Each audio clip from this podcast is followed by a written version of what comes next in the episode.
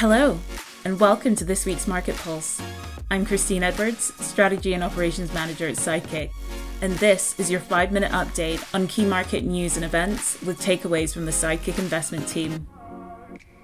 We've got three great stories for you this week. Our first story inflation's bumpy ride. Our second, a beauty premium. And lastly, our third, why it pays to follow your gut.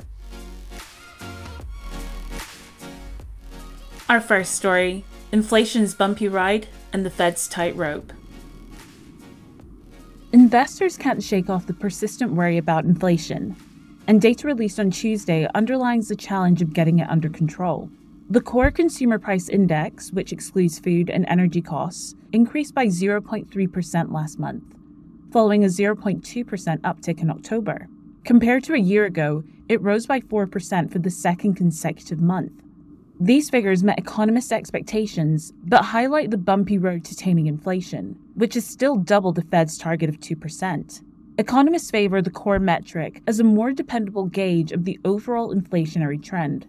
The latest inflation data is particularly interesting given yesterday's Federal Reserve announcement to keep interest rates steady and its timetable for multiple cuts to come in 2024 and beyond.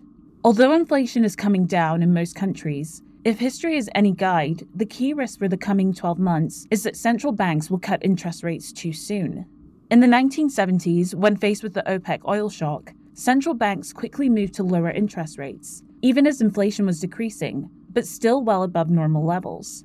This premature decision led to a surge in demand, causing inflation to rise again about a year later.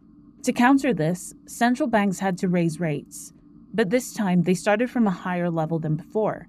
This set off a troubling cycle of higher prices, increasing interest rates, and a persistent state of low growth known as stagflation. Fast forward to today, and central banks are again walking a tightrope. If they lower rates too early, there's a risk of reigniting inflation, much like in the 1970s. On the other hand, keeping rates high for too long could lead to a more severe recession, as businesses feeling financial pinch cut back on investments. Navigating this delicate equilibrium carries substantial implications for the overall economy. However, we anticipate a more effective policy response from our central bankers this time, drawing on valuable lessons from the past.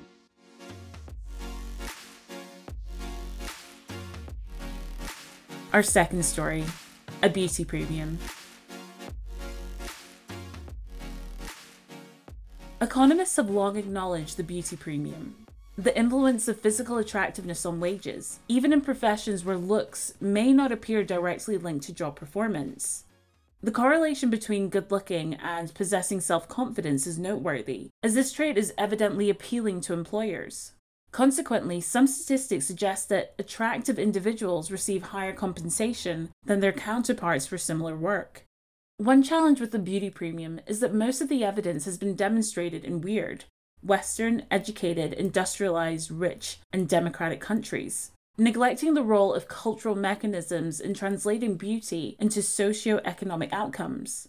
Therefore, Benjamin Kohler and Vadislam Mill delved into whether the beauty premium extends to other regions. They accomplished this by examining text in various languages and employing machine learning programs to statistically analyze the correlation between expressions of beauty and good looks with expressions of success. A stronger correlation indicates a closer association between the concepts of beauty and success within a particular language. The results confirm that the beauty premium is common in many languages. However, the size of the effect differs.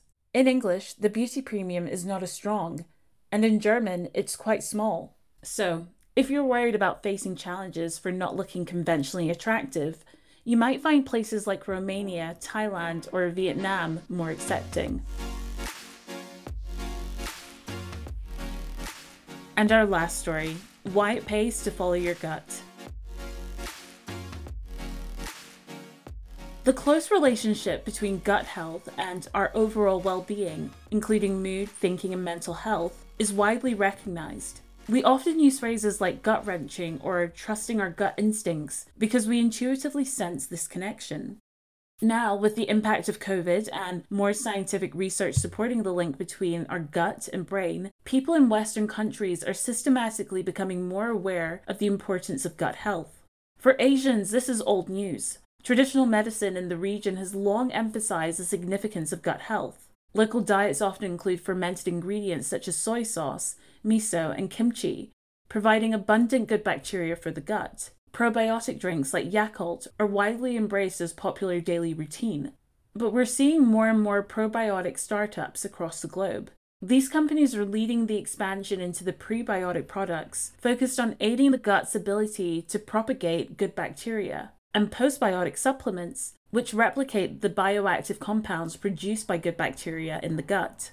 Australia is the leader in pre, pro, and postbiotic innovation, with one of the largest production capacities for precision bacteria fermentation globally. This has created an ecosystem for brand innovation and startups reflected in products like Maluka, Australia's raw honey probiotic concentrate, priced at 49 Australian dollars per 500 mils, eight times the cost per mil compared to Yakult's top end product.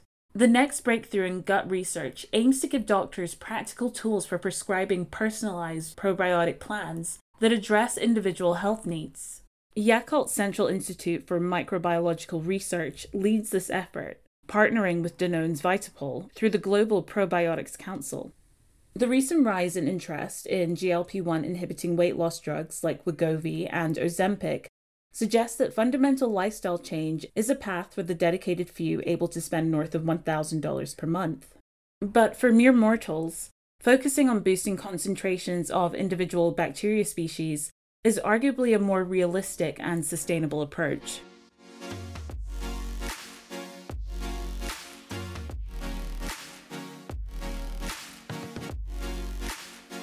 It's important to note that the content of this market pulse is based on current market information, which we consider to be reliable and accurate. It represents Sidekick's view only and does not represent investment advice. Investors should not take decisions to trade based on this information. Sidekick is authorized and regulated by the FCA. Please remember, investing should be viewed as longer term. Your capital is at risk. The value of investments can go up and down, and you may make less than you put in.